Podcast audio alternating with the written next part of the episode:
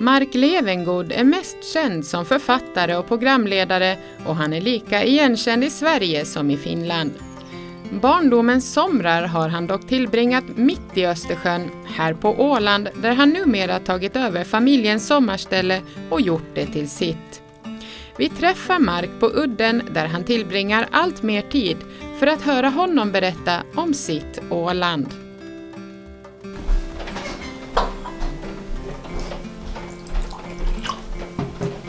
Vi börjar med, med bakgrunden helt enkelt. Ja. Hur blev Åland en del av, av din familjs eh, liv? Min mormor och morfar köpte det här stället eh, på Åland 1949 tror jag. Och det kom sig av att min mormors bror var apotekare i Mariehamn. Han hade apoteket i hörnet av Storgatan och Torggatan. Det, som, det, det ligger någon slags tipsbutik nu, eller som säljer tidningar och sånt. Eh, Men farbror Fjalar var då apotekare här och han var också vice lantråd. Vad det nu betyder, jag har aldrig riktigt fattat vad det betyder, men, men det var i alla fall fint på något vis. Så fast det då också var så att man inte kunde köpa egentligen på Åland om man inte hade hembygdsrätt så fick de köpa. Men jag vet, och jag vet inte riktigt hur det kommer sig. Jag tror inte att det var någonting lurt i det men jag tänkte att det är bäst att man inte kollar för noga helt enkelt. Det är sådär. Och, och eh, sen småningom så fick mamma ärva när, mormor, när morfar dog. Och eh, sen så fick jag det efter mamma där nu. Så, så det var så vi hamnade på Åland där. Och det, det kom då att betyda att eh, mamma och hennes syskon tillbringar sina somrar här och eh, jag och mina syskon tillbringar alla våra somrar här. Och det nya nu för vår del är att de har byggt en bro till vår holme. Så nu har jag kunnat renovera och vinterbona här. Så att nu har jag då förutom alla somrar också börjat med det på vintern och fått upptäcka ett eh, vinteråland som jag tycker är helt fantastiskt. Och lite skrämmande och lite instängt. Och lite, lite galet faktiskt. Eh, Men skönt och vackert, enormt vackert. Väldigt fascinerande har det varit. Var det självklart för dig att ta över huset? Jo, helt självklart. Det här är liksom en facett av mig som jag aldrig kommer att släppa. För det är också den sista av mina barndomsmiljöer som finns kvar. Så att eh, i det här huset så jag kan varenda vrå, varenda rum är så fyllt av eh, minnen av människor, släktingar, guvernanter hade vi. Det var, eh, och också tomten här. Jag tänkte på det nu har det varit sånt skitväder idag, men, men det, det, det regnade inte ett tag där, så gick jag ner och så tänkte jag att jag, jag kan stiga ner till vattnet utan till, alltså mina fötter kan den. Och jag minns precis att jag, när jag var barn, vi, vi, vi, uppe i matsalen där så vi kunde, vem som helst kunde plötsligt ropa så här att sisten i vatten är ett ruttet ägg. Och då bara liksom flög vi upp från bordet allihopa och rusade ner på bryggan och bara kastade i oss. Uh, och jag minns att liksom, jag behövde inte titta för jag visste precis var stenarna var, jag visste var klipporna var. Att jag liksom, min, min kropp är liksom bunden till det, till det här stället på något vis. Men det var också det som var Åland, att här kunde vi skrika sånt och springa mitt i middagen. För i Helsingfors var det aldrig så, vi var ganska strängt hållna. Bodde i hörnet av Båtsmansgatan och Fredriksgatan. Och, och där var det så här propra middagar och, och barn förväntades sitta tysta och lyssna. Barn skulle synas men inte höras, man skulle bara prata om man blev tilltalad. Men alla de reglerna åsidosattes när vi kom till Åland på somrarna. Så, att som, så Åland kom då att för mig bli väldigt mycket frihet och väldigt mycket ja, dessa ändlösa somrar som man pratar om, när man uppfattar att den här sommaren kommer aldrig ta slut. Och så blir man alltid lika häpet förvånad när det började komma gula lövar och det började blåsa lite snålt kring, kring Ålands hav. Jag tänkte, va? Blir det höst? Liksom att det, ja, nej, men så jag kommer aldrig släppa det, aldrig, aldrig, aldrig. Du sa ju här innan jag slog på banden också att du har gjort om tomten lite grann och så sa du att du har renoverat huset samtidigt som du säger att det finns stenar som du vet exakt var ligger. Hur mycket har du ändå försökt bevara av, av det här barndomsåland i allt det nya som du själv får bestämma över? No, om vi börjar med tomten så hur man än gör om tomten så sitter klippan nog fast där den sitter. Liksom. Att den kommer inte att flytta på sig. Det var så, så den är kvar. Huset, eh, Det här var alltså en fiskarstuga när morfar köpte det, som byggdes 1900 jämt, för att den förra eh, stugan som låg 10 meter ditåt, den hade brunnit ner på julafton 1899. Det hette att katten hade vält en fotogenlampa, men det trodde ingen på. Det, var, det här var ett sånt rojvigt liv på den tiden. Det var, och eh, så morfar tog den där fiskarstugan byggde om till en villa. Och det var den villan som vi då växte upp i. Sen kände jag på mig att jag var tvungen att renovera här för det började bli rätt skruttigt och då tog jag hit en byggmästare. Och sen sa jag så att det jag gillar med det är att det doftar så gott här. Och han sa, det som doftar är mögel. och jag var så hmm, det var så, så jag var tvungen att göra en väldigt grundläggande renovering. Att jag, vi fick egentligen riva så gott som allt utom de väggar som är av stock eller av sten. Men jag har varit hemskt noga med att bevara alla proportioner. Jag har lyft lite, alltså lite diskret lyft lite tak. Jag har liksom flyttat någon vägg eh, någon meter längre ut för att liksom förstora lite. Uh, och sen, och det, välsignelsen innevässa. För om de, de, de, de aldrig har, någonting alltid har hatat så är det utevässa. Jag tycker det är jätteäckligt. Jag vet folk tycker det är så charmigt, så charmigt. Jag så sitt ni där då. Jag vill ha en innevässa. Både innevässa och dusch. Ja, det är så välkommen till 2000-talet. Så att, eh, och, och, och sen då framförallt att det är vinterbonat. Och sen är det faktiskt så att jag har lagt till ett torn på huset. Det, det var inte från början. Men det kommer sig därav att när jag var barn så min morfar hade en väldigt vacker eh, Dodge, en sån stor bil. Morfar var väldigt bilintresserad och att åka, åka ut och åka bil var liksom en slags hobby på den tiden. Man satt sig i bilen så åkte man runt lite och då, och då skulle vi alltid åka upp till Östra Esplanadgatan för där i hörnet av Stora gatan och Östra Esplanaden så var två hus som har varsitt torn. Det ena är gult och ett stort lite runt torn, andra så här lite blekgrått grönt och har ett smalare, lite mer gotiskt torn. Och min mormor älskar de här tonerna så fruktansvärt mycket så vi måste alltid åka den vägen för att titta på de här tornen. Och så tänkte jag när jag fick möjlighet att bygga om att fast nu mormor är borta sen hemskt länge tillbaka så, så bygger du ett torn så kan de titta på det istället så slipper behöver inte åka med dodgen för den är nog, den är nog ganska skruttig det här laget tror jag. så, att, så att det är klart att huset i sin nuvarande form är liksom nytt på något sätt och ändå så är det inte nytt utan det bär med sig alla gamla spöken och minnen. I dina texter som, som utspelar sig här så det är ju med värme du skriver och beskriver dina barndomssomrar. Om du liksom skulle beskriva här för våra lyssnare, vad, vad, vad väcker det för känslor hos dig när du tänker på, på barndomen här? Och varför du ändå på något sätt vill bevara den i, även i fysiskt minne så att säga? Ja, det, där får man nästan bena att vad är, vad är nu barndom och vad är Åland? Um, för mig kom min barndoms lyckligaste ögonblick att bli, att bli förknippade med Åland, förutom då julafton som, som var på Båsmansgatan. Men det började ju den när vi åkte till Åbo och tog färjan därifrån. För då lämnade vi vårt hembiträde kvar i Helsingfors för hon, hon slet året runt Lempi Eh, men på sommaren då vägrade hon att hänga med oss hit. Hon vägrade. Istället så fyllde hon vår bil med såna stora konservburkar med saltad svamp. Eh, jag vet inte varför hon var orolig för att vi skulle klara en sommar utan liksom 10 kilo svamp. Och det är ju 160 kilometer mellan Helsingfors och Åbo och den resan var så lång som man var tvungen att, att stanna vid Lahnajärvi som var ett café och där hade de ett sånt flygande tefat som man kunde dricka kaffe i som var väldigt, väldigt spännande. Och sen Sen kom jag till Åbo, man åkte ombord på båten efter att ha druckit kaffe med släktingar i Åbo och eh, båten var ju...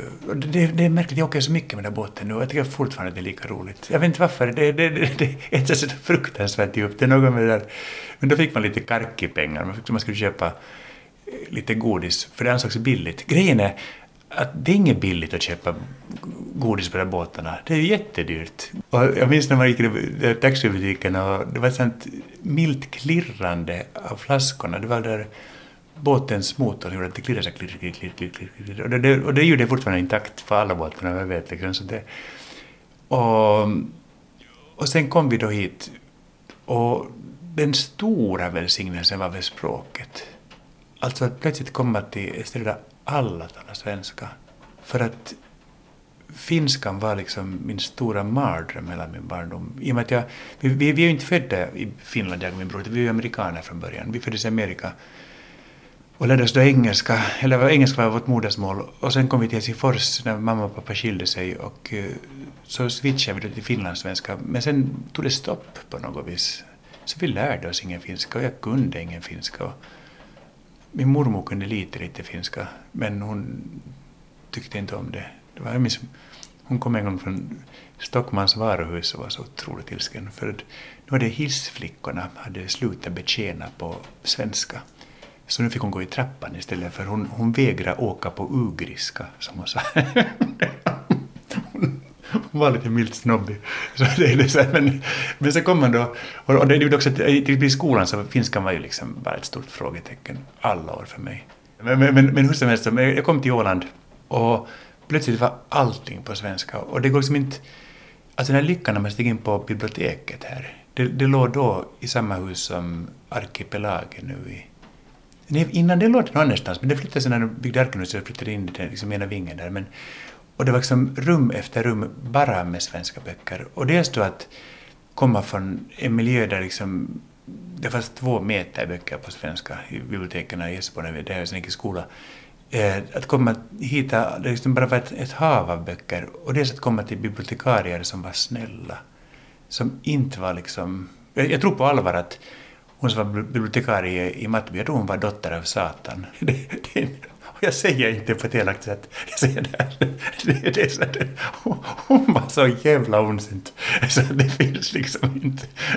Men här var det bibliotekarier som brydde sig om och som, och som gav tips och som på allvar intresserade sig också för oss barn och vårt läsande. Och man fick låna hur många böcker man ville. Så det var ju liksom en dröm. En dröm, en dröm. Men på den tiden, var, när det inte var någon bro här, så, så var vi tvungna att, att anlita en gammal, inte vet jag vad han var, Janke i alla fall. Han åkte in i fängelse en gång för att han hade fiskevatten och så var det någon svensk kvinna som fiskade på hans vatten och han stod på bryggan och skrek att, att hon inte fick göra det och hon, hon hade ropat så här allemansrätten, varpå Janke hoppade i en båt och hoppade in i hennes båt och tog hennes kläder och, och lämnade henne naken i båten. Och så hamnade han i fängelse. Usch vad hemskt. Men han kom då, han kom då och hämtade oss och eh, körde över oss hit. Jag minns liksom när man jag kunde, jag kunde bli tårögd när jag såg Holmen på håll liksom och vet att nu, nu väntar allt det roliga. Och eh, sen kom vi då hit och grannarna kom i turordning och hälsade. Det var, det var fortfarande gamla, det var gamla fiskarfamiljer som bodde på den tiden. Jag minns att tanterna neg för mormor, för det, jag tror det ansågs, ansågs lite märkvärdigt att, hon var från, att vi var, vi var från Helsingfors. Så de neg för mormor. Och eh, morfar var ju då direktör, det slog hårt på honom på den tiden. Och där drog sen de somrarna igång. Och vattnet var ju så kallt i juni, men det gjorde på den tiden ingenting. Nu har jag blivit mycket mer bekväm. alltså jättemycket mer bekväm. Men, men, men på den tiden... Jo, fast det var också... Ett av mina värsta Ålandsminnen är faktiskt kopplat till det. För på Gröna udden så fanns det en simskola. Och den hölls alltid i början på juni för att barnen skulle lära sig simma till sommaren var väl tanken. Men de facto var ju vattnet så fruktansvärt kallt då. Alltså verkligen jättejättekallt. Och det var simfräcken, hon, var, hon hade så här vass näsa och elaka ögon och så hade hon en, en, en visselpipa som hon visslade och hon skulle tvinga oss till olika hemska saker. Vi skulle, vi skulle doppa huvudet under vattnet och sen det till kaffekannan och så skulle man bubbla och sen slutar man bubbla och så minns jag ingenting mera. det, var, det var sådär. När mormor hon var så här, hon var så snobbig på ett sånt utsökt sätt. Ja, hon sa en sak jag tänkte så mycket på. Hon sa, hon sa att det är två saker som gör ett hus till ett hem. Att du måste ha en staty och du måste ha bokhyllor. Och sen brukar hon se sig kring lite och så sa hon, Nå, egentligen ska du ha en flygel också men det är kanske för mycket begärt. ja, ja, men, men så då bodde mormor och morfar bodde i stugan där nere eh, vid vattnet. Och, eh, och vi flyttade in här då. Dels så var det min familj och sen så fylldes det huset av släktingar. För man firar somrar på ett annat sätt, för det var liksom längre ett spann. För nu är det mer så att man åker en helg och hälsar på släktingar. Men det, var inte riktigt så på den tiden utan gamla första Maj kom från Åbo och hon hade alltid med sig sin egen filbunke. Eh, och sen, det var, det var en sån här glasskål som innehöll någon slags, inte vet jag vad det var, men man skulle sätta en liten klick av det i mjölk, tror jag, och skulle stå i kylskåpet eller i kallkällaren över, över natten och så var det, så var det fil med sig hinna på morgonen. Jättegott var det. Och hon hade också hårnät och hon bodde i ett rum där uppe. Och sen kom farbror Panu som var morfars bror och eh, han flyttade in här och han var det mest praktiska av oss. Han höll väldigt mycket till nere i, i båthuset där nere. Och, eh, han kunde äta strömming med huvud och allting. Han tog tag liksom i strömmingens stjärtfena och sen så bara lät han den sjunka in i munnen och åt upp alltsammans. Jätteäckligt. Alltså jättejätteäckligt. Jag, tycker inte om strömming alls. Jag tycker inte om abborre heller. Jag tycker det är för tok för mycket ben. Jag tycker inte om flundra. Och det är av den enkla anledningen att min styvpappa eh, han la ut nät här.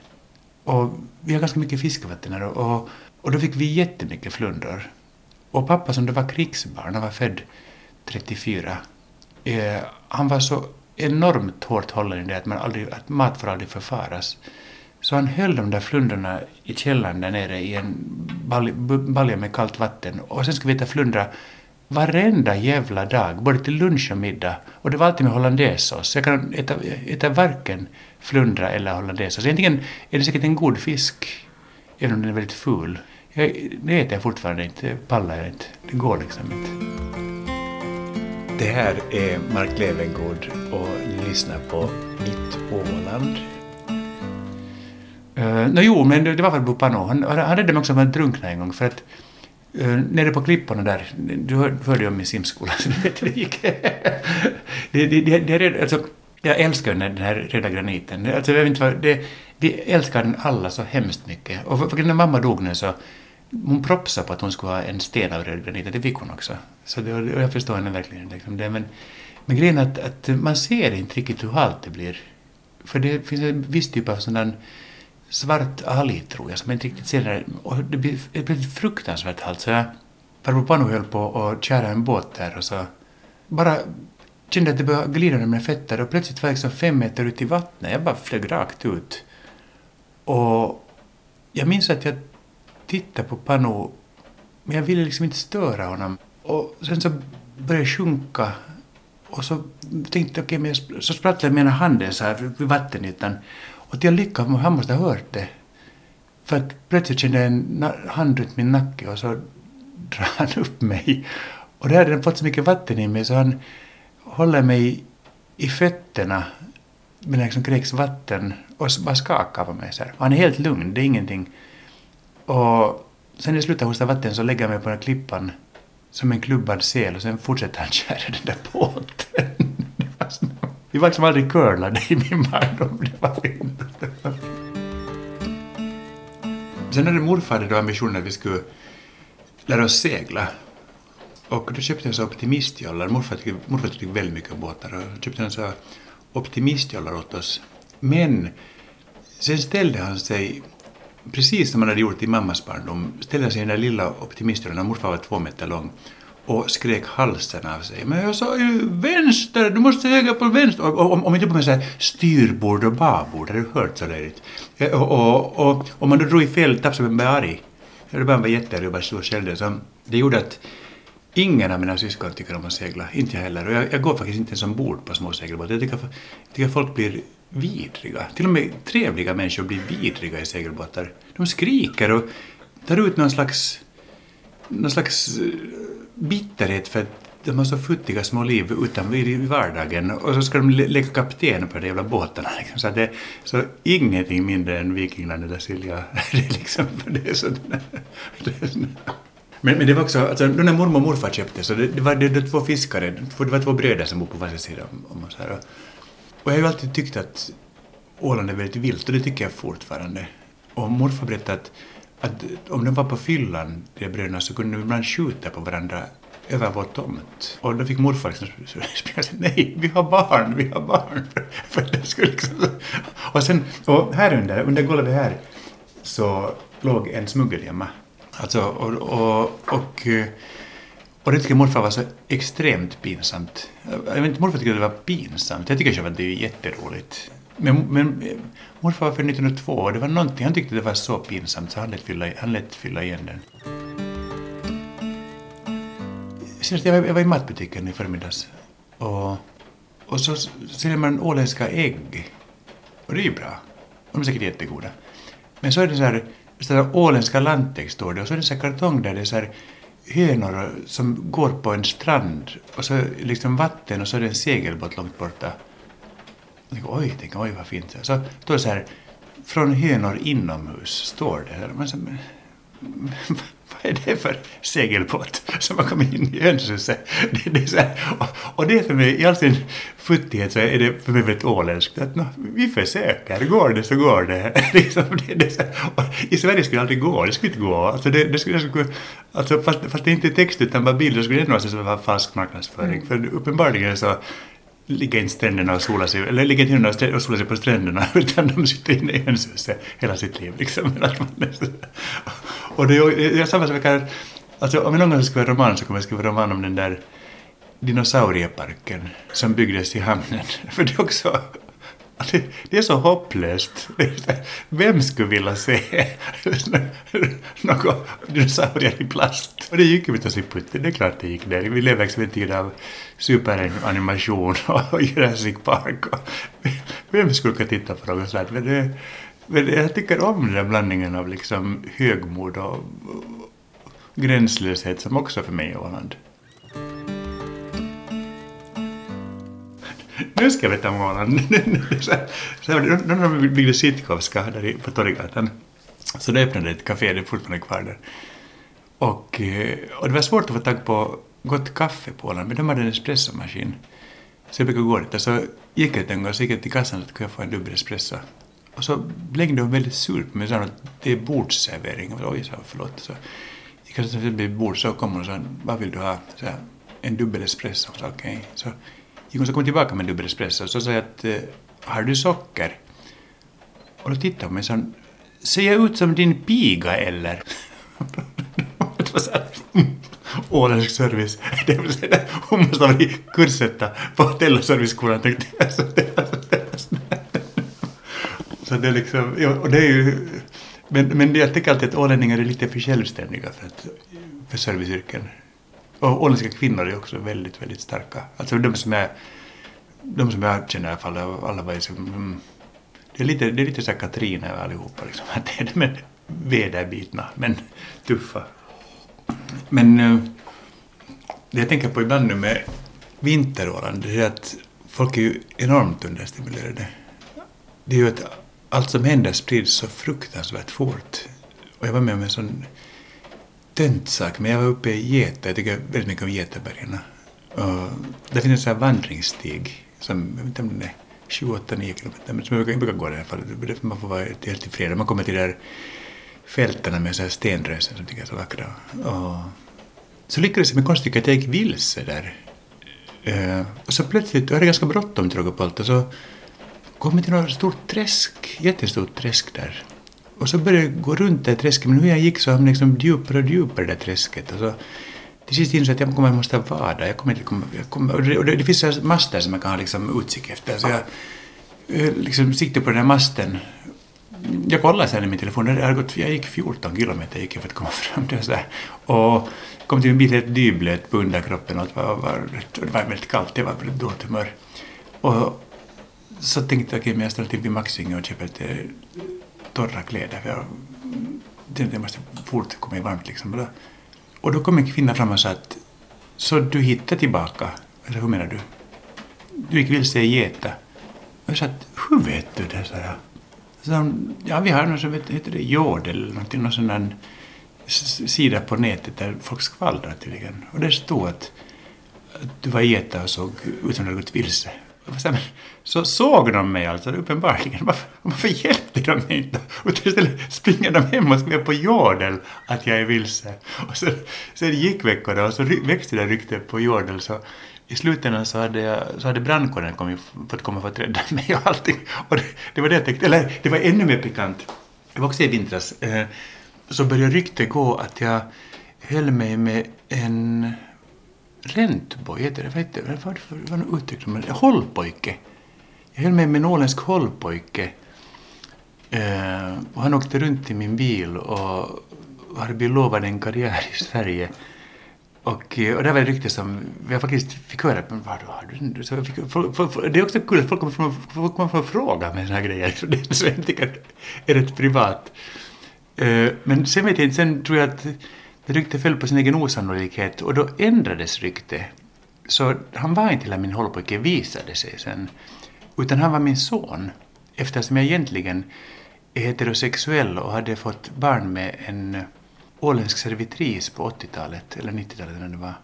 Och han var så att, och så tänkte jag, nej men det var roligare med den där hållpojken, tänkte jag. Det var så, det var så, det var så, det var så. Jag tycker det är så, det är så fascinerande med hur skvaller utvecklas, tycker jag är jätteroligt. Jätte jag tycker att skvaller är kul. För att skvaller är ju ett uttryck för engagemang och det bidrar till att binda sociala nät. Att vi liksom, nyfikenhet, sociala nät och tillhörighet skapar som skvaller. Så jag hade tänkt att om jag inte skulle vara 56, om jag istället skulle vara som 20, då skulle jag utbilda mig inom folkloristik och skulle börja forska i skvaller. Det tycker jag är så roligt. Jag tror att ålänningarna gärna har en bild av att eh, alla säger att alla andra skvallrar naturligtvis, men mm. att till exempel någon som du får vara, på, får vara i fred när du är på Åland, för att vi ändå inte stör. Stämmer det här? Får du vara i fred? Jo, jag, jag tycker det. Jag, alltså jag tycker det är jätteskillnad mot Sverige. Det följer liksom helt andra mönster.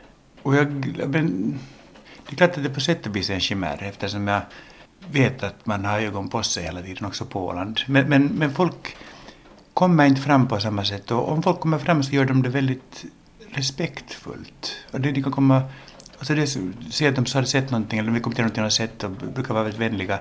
Eller också vill, vill de komma fram och räkna släktskap. Eh, det är också ganska vanligt. Eh, och de, och de går igenom och säger, men, men är det nu inte så att din mammas småkusin var Britta som blev konfirmerad i Saltvik 58? Och jag står som ett frågetecken. Jag vet inte vem Britta är. Jag vet var Saltvik ligger, men där, där tappar du bort mig. Så det, liksom att, att, att, att folk gillar väldigt mycket att att hitta kopplingar. Och, och, ibland stämmer det. Ibland så får jag, jo men det är sant, det är mammas kusin Grönberg till exempel. Och sånt. Så, så, så, ibland, så, att, så, så det, det, är mer att, att, jag, att folk försöker inkludera en på ett väldigt trevligt sätt. Och det är också bara på Åland som är till exempel gå på badhus. Jag tycker om att gå på Mariabad, jag tycker det är jättekul.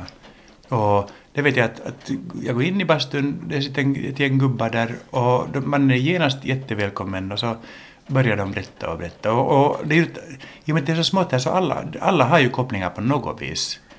Så att nu träffade jag två gubbar som var bröder till min byggmästare här som hade byggt mitt hus till exempel. Och de, av någon anledning visste de precis hur det såg ut hemma hos mig. Jag ska inte alls forska i hur det kommer sig att de har så bra koll på hur det ser ut. Men, men, men, det, men det gör att, att, att, att jag känner mig alldeles fri till sånt. Och sånt, sånt är svårt här i Sverige. Det blir liksom en helt annan hässäcka hela tiden av saker och ting. Att, och så, så jag njuter väldigt mycket av det. Och sen vet jag att om jag, om jag tröttnar på människor då, då håller jag mig på Holmen och då träffar jag ingen alls och det kan också vara sköna dagar. Det här är Mark Levengood och programmet heter Mitt Åland. Mina födelsedagar, jag, jag fyller år 10 juli, så det är mitt på sommaren. Det, det brukar vara precis när jordgubbarna börjar komma i min barndom. Och då hade morfar traditionen att han tog oss alla till Jan Karlsgården på födelsedagslunch. Och då gick vi runt där och så passade vi på att så slottet. Och Kastelholm är inte alls lika fint som det är nu. Alltså, hela slottet ser ut ungefär som det är nu. Men, men, men, men museet är ju så jättefint nu för tiden. Samma med Pommern.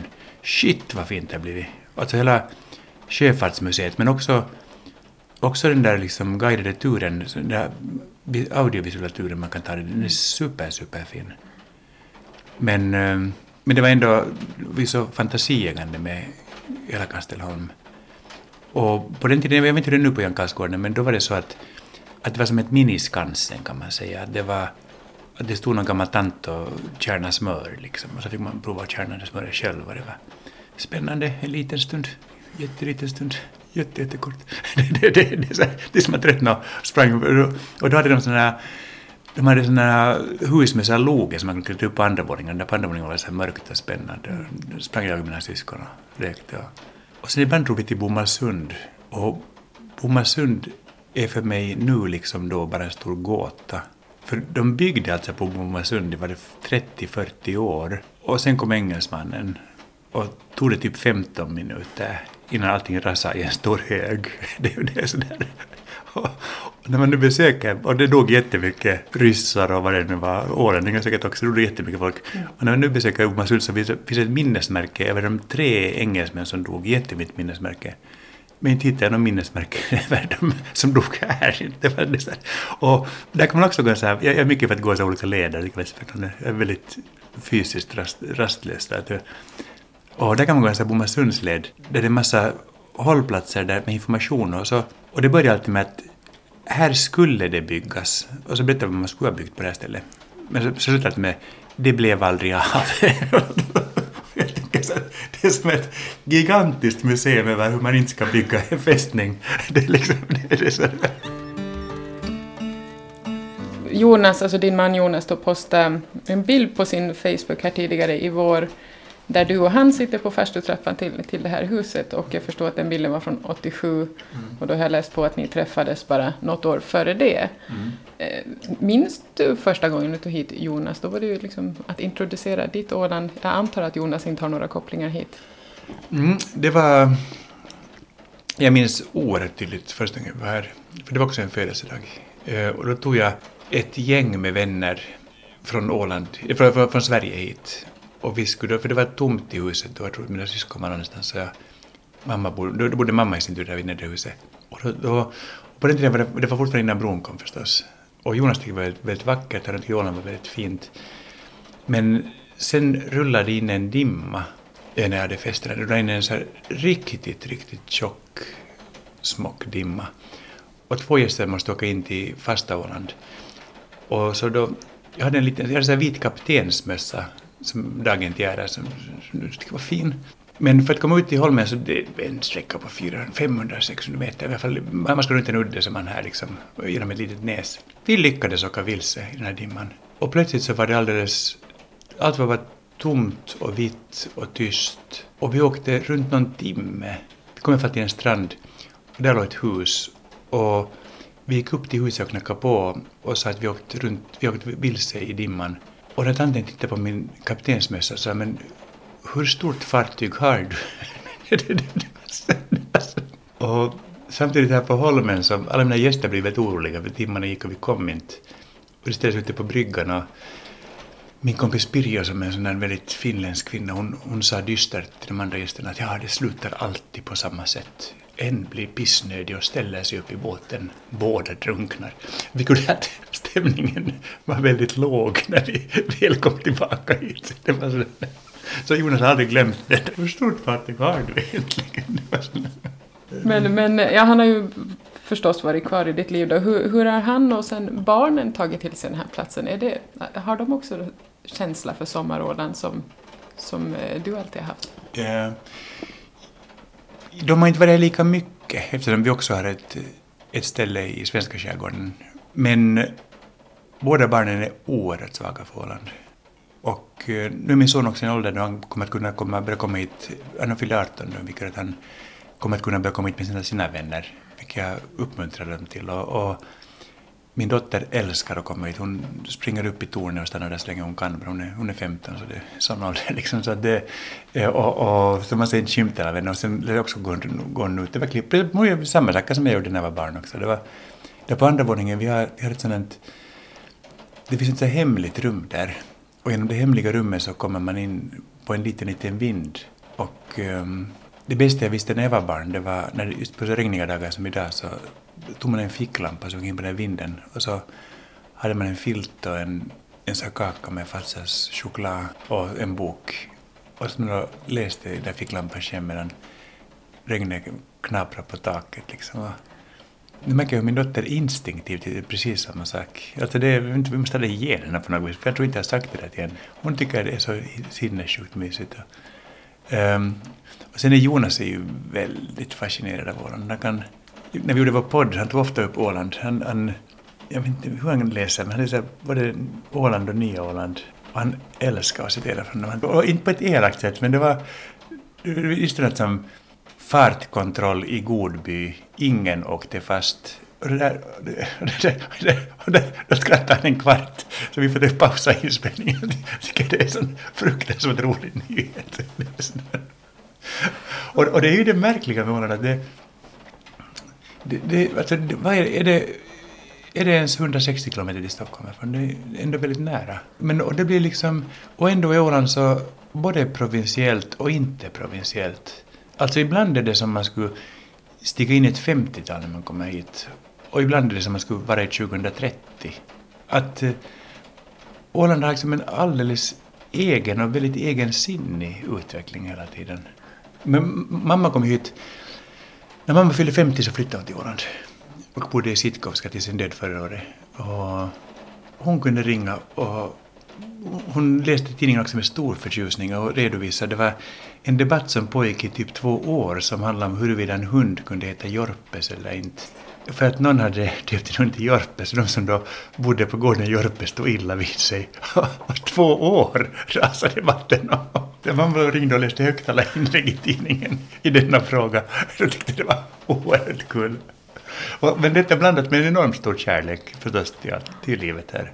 Mamma, mamma var väldigt aktiv. Hon, hon älskade när man började sådana operaföreställningar, jag tror det var i Stadshuset, där man Rigga upp en skärm och så fick man följa med en direktsändning från La Scala till exempel. Hon gick också på kurser, jag lyckades få henne på en sån här, fast det var jag som uppmuntrade henne faktiskt till det, för, för det var det att hon eh, hon, var så, hon tyckte hon, datorer var bara farliga, och det var bara farligt med datorer, allt var bara farligt. Och jag insåg att hon var inte alls gammal, hon var bara 60 någonting då och jag tänkte att men, hon missar ju så sjukt mycket. Så, och så hade de en kurs som hette så här, data för idioter eller någonting. Och så gick hon på den. Och det var 21 timmars lektioner och ambitionen var att man skulle kunna skicka ett, ett e-mail när man var färdig med den där kursen. Och, eh, och läraren var helt fantastisk. För han, han började första lektionen med att säga att, att eh, att ni vet den här knappen som man trycker på, då exploderar apparaten. Så den knappen är nu för tiden borttagen. Och alla var såhär, jaha, jaha. Och så, och så lärde sig mamma datorer och, så, och då kunde hon gå in på Facebook och då kollade hon upp alla sina tidigare pojkvänner. Hon ville bara se hur de såg ut och när hon såg att de alla såg ut som skit så var hon, ah, mm, hon var så nöjd och glad. Jag tänkte att ja, bra att jag inte valde honom. det, var, det var det hon använde det till sen. Och det var så kul, hon var så aningslös alltid. Hon var, men mamma utgick alltid från att, att allt var mitt fel. Uh, allt som hände var alltid mitt fel, tills motsatsen var bevisat. Alltså, men så ringde vi en gång, klockan var kanske kvart över sju i Sverige och uh, då visste jag alltid när klockan var så tidigt att, att nu, nu är hon upprörd över någonting. Alltså sa hon, hej det är mamma, nå, vad har du ställt till med nu då? Så, jag vet inte, vad har jag gjort nu då? Nej men det där som är på nätet. Så, mamma, nätet är jättestort. Ja men, svenska nyheter. Så mamma, jag vet inte vad du pratar om, jag är ledsen. Jag vet inte, alls vad du pratar. Jag vet, jag vet ingenting om de svenska nyheterna. Så mycket kan jag säga att de tycker verkligen inte om dig. Ja, no, det var tråkigt att höra, så kan det vara. Ah! Men de tycker inte om dig och sen, de verkar inte tycka om judar heller. Och jag, mamma, är du på någon nazistsajt? Nå, det skulle förklaras, hon. Hon borde gå på den fortsättningskursen också kände jag. Att det var liksom din mamma gick ju bort här förra våren och, och eh, de som följde med media såg att du fastnade här i ett gränsland när mm. pandemin kom in. Men jag tänker att hon på många sätt har varit liksom orsaken och klistret till att Åland har hängt kvar i ditt liv. Har, har du ändå hunnit bygga en egen relation eller är det liksom ett nytt sätt att hitta ditt Åland nu när inte hon är kvar längre? Vilken bra fråga. Um, alltså mamma bodde ju mest i Sitkovska, där hon hade sin lägenhet. Um, och sen på somrarna var hon här. Men med årens lopp så började hon ju sakna bekvämligheten med just inom Östvalet till exempel och sånt. Eh, och, eh, och var mer och mer där. Så det gjorde att för när jag tog över här för kanske fem, sex år sedan så jag tror att det var där som mitt vuxna förhållande till Åland på allvar tog fart. Nej, nu har jag haft ett aktivt förhållande till den här ön hela mitt liv, det måste jag nog säga. Det för att jag var, vi var väldigt nära, mamma och jag. Men det är klart att när jag tog över här och liksom fick ansvar för, för att förvalta det här stället så tog det mera tid för mig och också mer engagemang och också den frihet när man får ta någonting som är ganska skruttigt och göra det väldigt, väldigt fint, eller som, som jag tycker är fint, eller som jag vill ha det, så tänkte jag att det här är nog en av de sakerna jag kommer att se tillbaka på sen och tycka att vad kul att det blev gjort, att det känns väldigt meningsfullt för mig. Och nu, jag har också kommit till åldern nu där jag tycker det är roligare och roligare med trädgård till exempel, att, att forma trädgård, bygga. Jag tycker att, nu har jag planterat massa körsbär och äppel och jag tänkte att jag kommer nog, om inte säkert går helt åt reven så kommer jag nog att hinna se dem växa upp fortfarande. Vi har faktiskt en ek här. Den sommaren när jag föddes, 64, så gick mormor och morfar ute på tomten här och, och såg ett litet ekblad som stack upp. Och eh, det var samma vecka som jag föddes som de hittade den eken och då döpte de till Marks ek. Och den, och den är jättelång. Mycket längre än jag. Det, det, det, det, så, så att, så att eh, så ibland brukar jag träffa eken och tänka att det är som en slags symbol för mitt förbund med den här, med den här ön. Det var också roligt på sätt och vis att mamma blev så...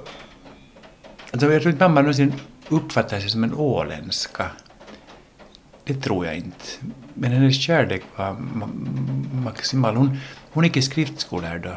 Och hon gjorde det visserligen i Saltvik, jag kommer inte ihåg vilket år hon gjorde det. Men, och det gjorde hon det, och då träffade hon Ritva, eh, Sarin Gruvberg. Och eh, mamma lärde Ritva dansa till till eh, Polankas musik. För Ritva kunde inte dansa, men man var hejade på att dansa. Och eh, jag tror de buggade, men jag dansade. Och de blev sen bästa vänner för livet. Um, och det tror jag också var en av orsakerna till att mamma ville bo här. Att hon ville vara närmare Ritva. Och, det var, och, och, och hon blev åländsk nog i sättet att tänka. Det blev hon. Jag minns en gång i Stockholm, det var filmfestival i Stockholm och vi var bjudna på en middag och jag jag skulle ha sändning nästa dag så jag hann inte gå på den middagen, men Jonas gick på middagen och så ringde han och sa att, att jag kom över med lite kompisar och satte fram lite vin och sa visst, visst, visst. Jag hade på mig så här verkare och t-skjorta kommer jag ihåg. Så ringde det på dörren och så gick jag och öppnade och så stod Roman Polanski där med en brud som var jättemycket längre än han. Oerhört yppigt fruntimmer. Och Polanski bara stirrade på mig. Jag bara så här, och så bara viftade de åt sidan så gick han in, han trodde, han trodde det var någon slags tjänstefolk. Och hörde att hissen gick och sen började det strömma in folk. Och sen kom Jonas kom sista vallen. Så förlåt, det blev missförstånd. Alla trodde att de var bjudna så jag tog nu hit allihopa. Så det var liksom värsta rumban hemma hos oss. Så jag sprang runt och bara liksom hivade vinflaskor till folk så här. Liksom så, här. så jag hade aldrig pratat med Polanski. Han var ganska full, men det får man inte säga. Men det, det, det, det, så här. Hur som haver så alltså, nästa dag tänkte jag ändå så här att shit, Polanski. Och så ringde jag mamma och sa att mamma, vet du vem som var här igår? Roman Polanski. Och mamma sa att ja, no, vad roligt. Och vet du vem som var här? Ritvas pappa. Och jag var så här, men, ja, det är så, men, men han är ju din granne. Ja, men han är över 80. Liksom, det, det var, tänkte jag att jag, det var också ett åländskt perspektiv. Att det, en är så lika god som en annan. Liksom, att det, var så, det var Ritvas pappa, jo. Ja, I en text så skrev du något som jag tyckte var så väldigt fint om din mamma. Um, hennes skratt och mod byggde trygga väggar runt vårt hem. Mm. Och uh, i samband med det var det väl också mycket barndomsskildringar. Men, men vad är ett tryggt hem? Och hur har du tagit med dig den här känslan? Alltså det där är en jättebra fråga. Um, mamma var enormt opraktisk. Uh, och hushåll visste hon absolut inte ett skvatt om. Det var, jag vet att mormor växte upp delvis i Petersburg och så hade vi Lempi, vårt hembiträde. Och mormor var, var då född 1895, 1896 var mormor född. Och var en kvinna av en väldigt mycket äldre värld. Och hon var ganska till åren kom när mamma blev adopterad. Mamma, mamma och syskon från olika barnhem. Men, och det gjorde till att när mamma fick sin första menstruation så blev hon helt livrädd och så sprang hon till mormor och sa att mamma, mamma varför blöder jag? Och mormor svarade att kära barn, jag har absolut ingen aning. du vet, det, att, att mamma, det, det är också orsaken till att vi faktiskt är fyra barn. Mamma, mamma hade själv aldrig riktigt någon aning om hur det gick till. Alltså jag, jag kom till på det viset att min pappa tutade i min mamma att hon, inte, att hon inte kunde bli gravid för att hon amma. Så därför är det bara 11 månader mellan mig och min storebror. Men, nej, men då som helst så att så vi, vårt hem var aldrig på det viset konventionellt, för Lembi dog sen. Eh, och jag minns, hon låg död i sin säng en morgon, jag var kanske sex, fem, sex någonting. Och, och när de hade hämtat henne, det var mormor och mamma skrek och grät och morfar sa att han var hungrig, kommer jag ihåg. Mormor sa Lempi har ju dött och morfar sa men henne kan vi inte äta. Han var, han var, han var praktisk. Men så gick vi gick ut i köket och så hade vi så gasspis och eh, ingen visste hur den funkade. Alltså ingen, ingen visste hur den funkade och ingen kunde något recept. För Lempi hade ju, Lempi var liksom, hon gjorde allting, alltid, alltid, alltid. Jag minns min morfar en gång, han ville underlätta för henne och skaffa en diskmaskin. Och då grät Lempi i två veckor. Och, sa så man duger inte längre. Det var stort drama i köket. Alltså, det stod orört till den dagen hon dog. Men, men hur som helst, jag minns att vi satt oss i morfars Dodge då igen och så åkte vi till Glogatans Fatser och där åt vi sedan alla dagar hela min barndom. Så denna kropp är byggd på Fatser. Så det, det, så. Mm. Men sen när mamma gifte om sig så blev det helt andra ekonomiska förutsättningar. Sen var det liksom, hade vi tagit samma pengar längre så och då, och mamma kunde inte göra någon mat, inte visste hon hur man gjorde. Det var, så vi åt nu smörgåsar sen tills jag träffade Jonas. Det var, så, så min barndom präglades inte av någon slags... Det var inget bullbakeri precis, inget sånt alls och inte, inte någon mat heller riktigt. Eh, men mamma var, till skillnad från mina kompisars mammor, så mamma, var mamma väldigt glad. Och också i en tid då man inte tog så mycket i barn, så mamma kramade oss väldigt mycket. Hon var ju, hon var ju ganska ung, hon var ju 20 år för mig, då hade jag en storebror. Liksom, så det var så det var ju fördelen med att ha en ung mamma var att, att hon liksom... Så det fanns liksom alltid några frågetecken om att vi inte var älskade, det var inget sånt någonsin. Sen är det ju... Min moster har berättat att, att när hon ammade mig, mamma, så då höll hon mig så här så rökte hon samtidigt så här. Och om hon då tappade aska på mig så då brukar hon blåsa bort det med utandningsluften.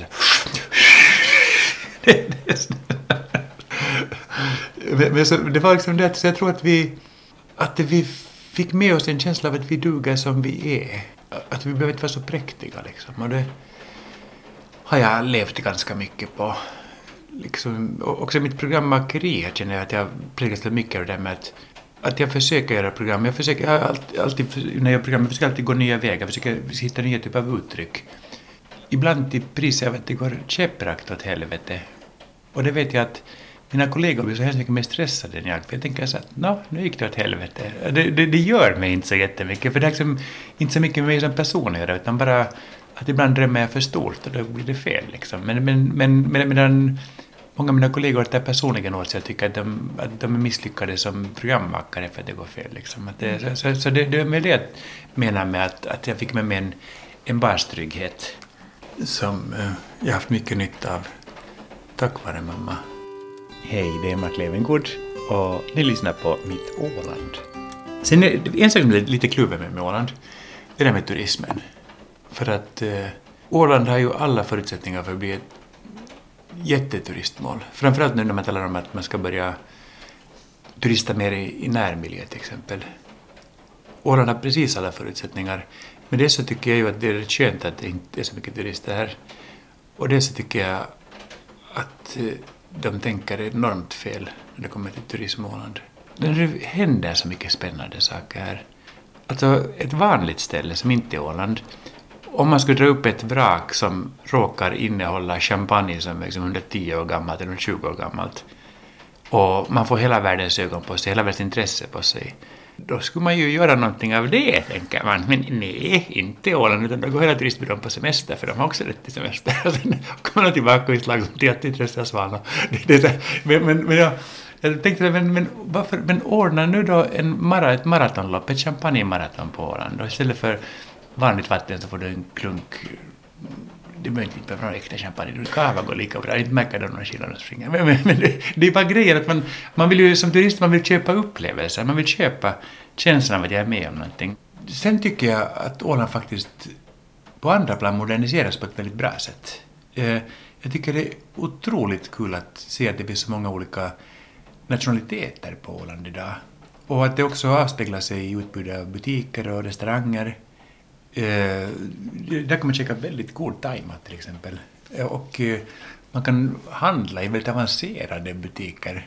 Eh, tycker jag är jätte, jättekul. Om man tänker på Ålands historia som en sjöfartsnation som alltid har liksom haft blicken ut mot världen så tycker jag att det blir så spännande att världen också kommer att bli en del av Åland och att det faktiskt och jag tycker alldeles genetiskt tror jag att vad bra att det kommer folk hit, för man kan inte hålla på och skaffa barn med sina kusiner i allt för många generationer, för då får folk så hemskt många fingrar på varje hand småningom. det är liksom det. Så det. Och sen älskar jag de här vindkraftverken. Jag tycker de är så vackra. Jag, jag ser några från fönster, mitt fönster och jag, jag, jag vill vara lycklig över dem. Jag tycker de är jättefina. Och nu säger folk så här, men du har aldrig bott nära ett?” Jo, det har jag visst. Jag har bott precis bredvid. Det var jätteroligt. Det är så, här, så ta er i rumpan med era töntiga invändningar. De, de, de är jättefina. Och här, kan man, här, finns, här finns slott, här finns ruiner, här finns vrak, här finns, allt finns här. Att det är liksom gjort för, en, för en magisk semester. Det, som, det ligger precis mittemellan en massa länder. Alltså det finns inte ett bättre läge, det finns inte en vackrare natur, det finns inte mera äventyr att hämta. Och samtidigt vill andra sidan med säga att men vad bra att ingen vet om att Åland är underbart. För några år sedan, eller det börjar bli ganska många år sedan, du kanske fick du utforma ett frimärke också på mm. temat Mitt Åland. Och det är två små barn som var där och man ser ryggen. Vilka är de här barnen och varför valde du den här bilden? Det är jag och min bror på det här frimärket. Och den är tagen nere vid stranden här. Och jag tror på originalbilden, tror jag att vi är nakna. Men jag tror att det var Postverket som lät tillverka sent omsider ett par små barbyxor åt oss för att inte bilden skulle, bilden skulle uppfattas som pedofil. Nu är, nu är bilden tagen på ett sånt håll att man måste nog vara en pedofil med väldigt god syn för att hitta någon njutning i dessa små barn. Men, men jag kände att visst, jag, att jag, jag vill inte köra min bror heller så, så vi har också på ett par barbyxor. Eh, och, eh, och jag valde bilden därför att det var för mig en bild av mitt Åland. Det var så som jag minns det liksom. Knubbiga ungar tultar runt på sandstranden där nere. Och um, det är spännande vid bryggan, det, jag vet inte om du ser det där men det, det är liksom en cementbrygga som går ut till en, till en, till en det var en träbrygga, nu står bara en massa stenar där för att isen var iväg på den här träbryggan för några år sedan. Och jag måste tänka till hur jag vill ha det liksom, innan jag bestämmer var jag lägger bryggorna. Men, men, men under cementbryggan så där bodde en orm två somrar när jag var barn. Och mina föräldrar var så ja men ah, ormar biter aldrig i vatten, sa de så här, som om de skulle ha någon koll på en sån sak. Så vi simmade med den ormen. Nu, men nu är den borta, men nu, nu bor det en bisabrotta på samma ställe. Jo, den, är, den ser verkligen ruggig ut. Mm. Jätteäcklig. Det var också så här, det är så intressant för det gick ett rykte i min barndom om att biologer har åkt runt på Åland och planterat huggorm för att de är utrotningshotade. Och på den här tiden så talar man inte ännu om råttan i pizzan. Alltså, alltså moderna urbana legender. Och jag, det trodde jag, och jag minns att alla var så upprörda. Oh, dessa Jo, men biologerna säger att du måste plantera för det, annars dör huggormen ut. Hur skulle världen se ut utan huggorm? Och alla var jätte, det skulle se jättebra ut, jätteäckligt. men så var jag på Filippinerna nu för Unicefs räkning på en av ytterligare och fick höra precis samma myt, men då om Filippinerna. Då började jag tänka, det här stämmer inte. Det finns inga biologer som kan plantera huggorm. Det är bara tjafs, det var idioti. Precis, precis som en annan idiotmyt. Det var det att om du har ätit så får du inte simma på en timme. Jättenoga var det. Vi fick inte simma för då skulle vi drabbas av en kramp.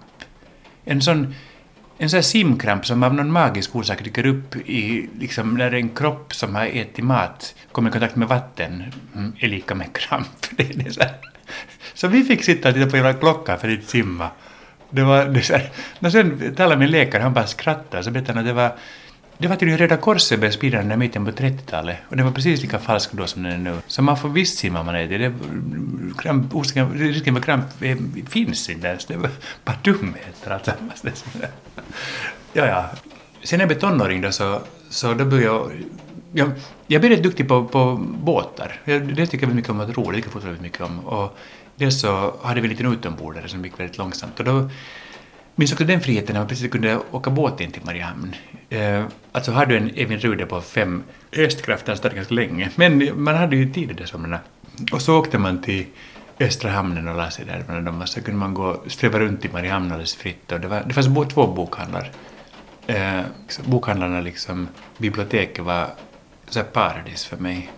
Men jag, hade aldrig, jag, inte hade vi några pengar. Men, men man, man, kunde gå och bläddra på de där böckerna. Och sen hade mormor hade en sån grej att, jag, att till varje födelsedag så fick jag gå med till bokhandeln så fick jag välja en bok. Så det brukar gå och i förväg och titta på vilken bok jag kanske skulle kunna välja. Liksom. Det var njutningsfullt var det. Um, sen minns jag så hade vi en sommar, en sommar då vårt ungdomslag i fotboll, de höll till där i det som nu heter Anders Wiklöf Arena, som då heter Idrottsparken. Parken, mm. den.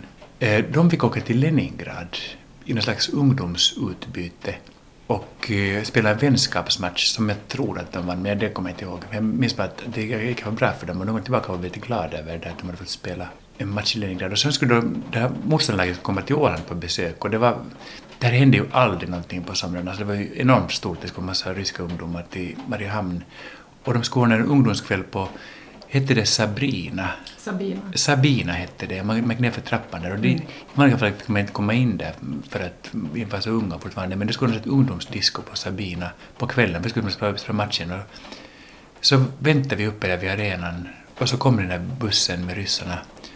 Och så steg det ut en massa människor i 50 och 60-årsåldern och tittade sig jättesurt omkring för de ville bara åka och köpa strumpbyxor, det var därför de hade kommit.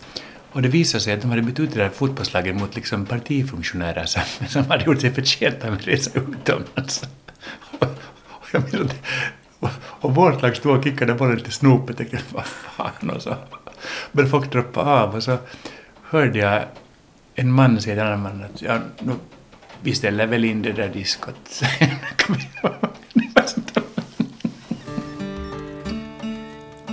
det fanns också ett Mariehamn Alltså, för mig går en skiljelinje vid typ 1970.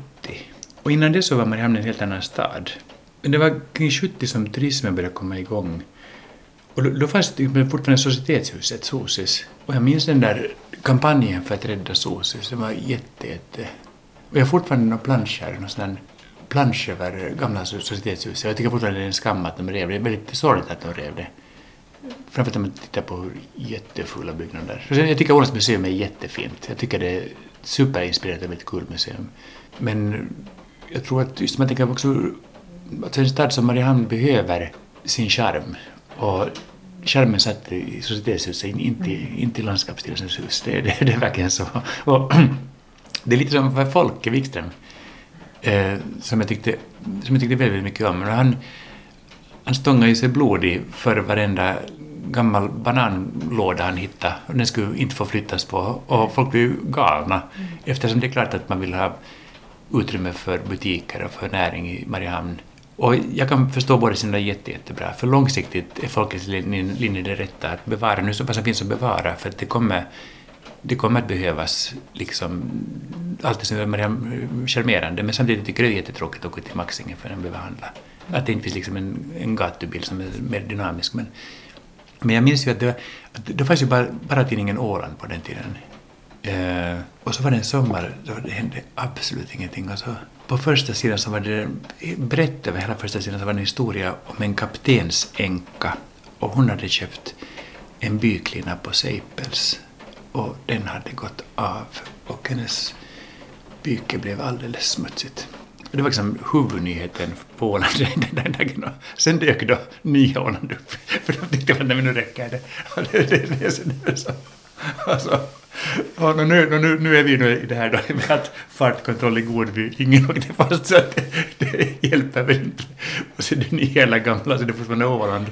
Men, men, men sen började det komma svenska turister hit för att de ville köpa billigt kött det var billigt, och billigt smör. Det var då billigare här av någon anledning. Och, eh, och då poppade det upp alla de här små hotellerna med dålig ventilation och fula rum och tunna lakan och magra madrasser. Och, eh, och det är där jag menar att lokalerna finns ju. Och ska man nu investera i att liksom skärpa standarden på rummen, eller liksom se till att vad vill turister 2021 ha?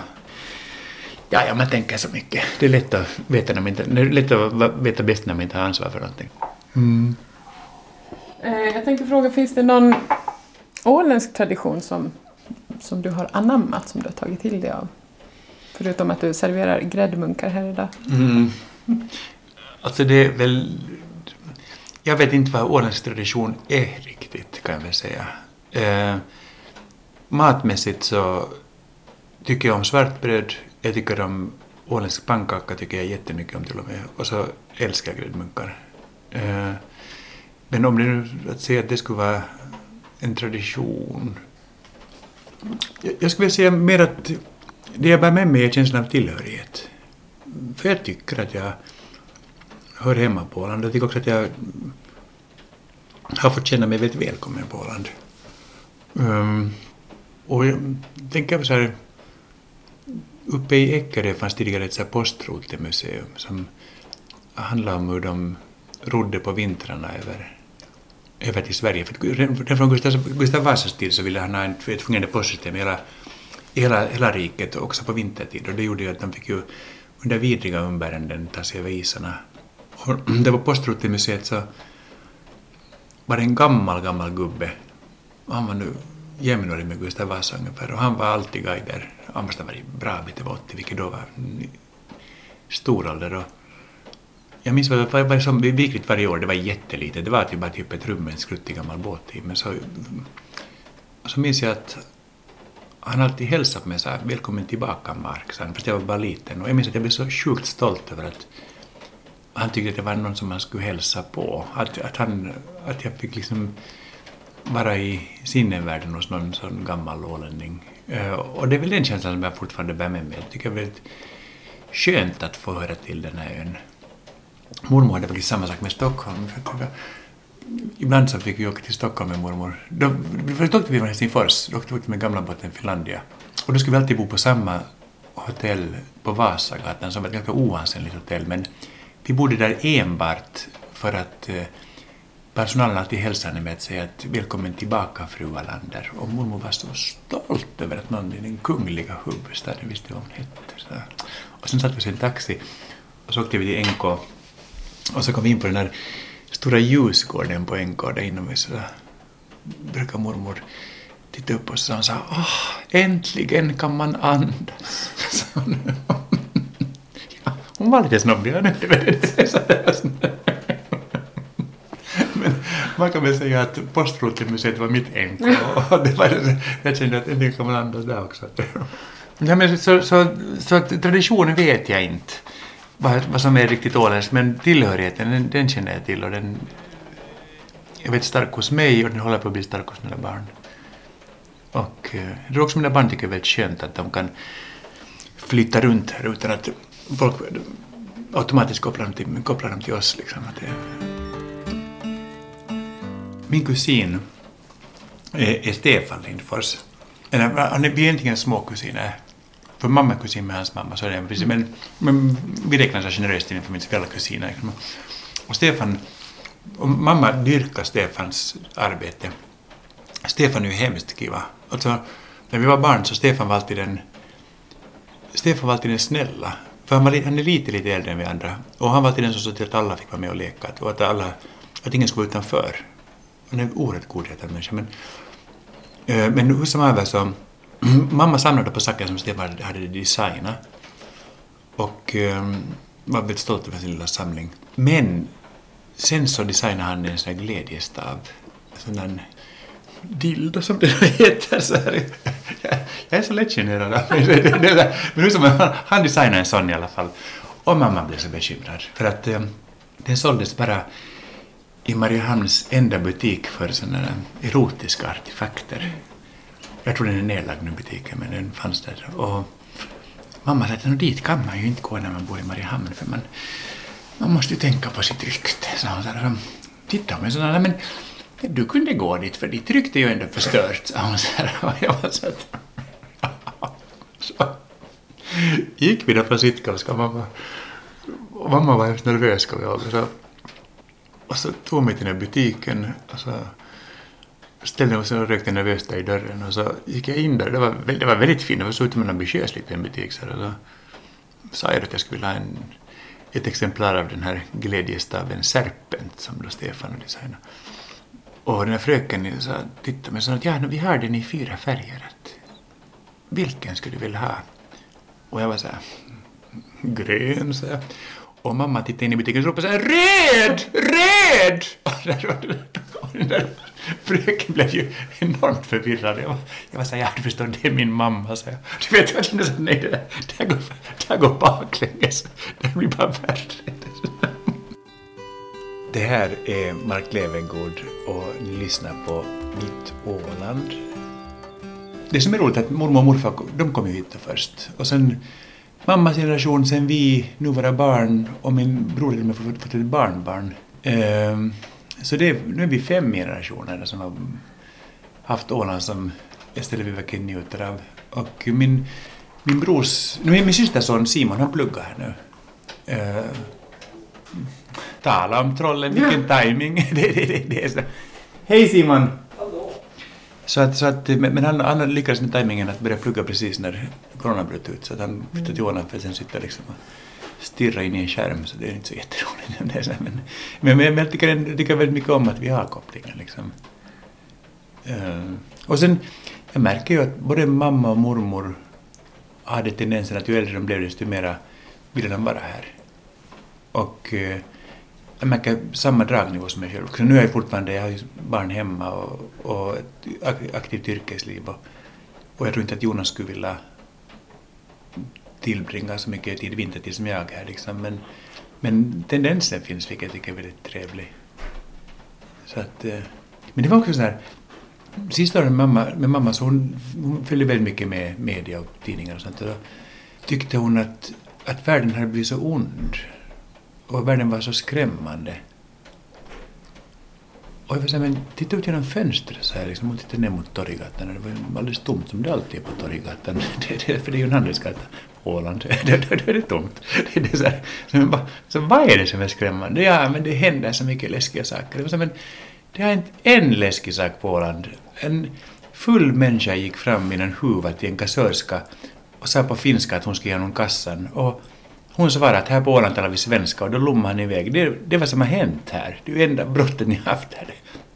Ja, det, det, det är. Och det tycker jag, det tycker jag är så intressant, för man kan sitta liksom på den det säkert tryggaste platsen på jorden och tycka att allting är så farligt och så läskigt. Och det, det tror jag är också en, ett resultat av media, faktiskt. Att, att, det, att det händer mindre och mindre grova brott, men de som händer får man en sån otroligt närgången granskning av att man upplever att man nästan är där. Men jag ser mig runt på och tänker bara att nej, det här är ett väldigt, väldigt gott ställe att vara på. Du har lyssnat på Mitt Åland med Mark Levengård. Jag heter Malin Henriksson. Tack för att du har lyssnat.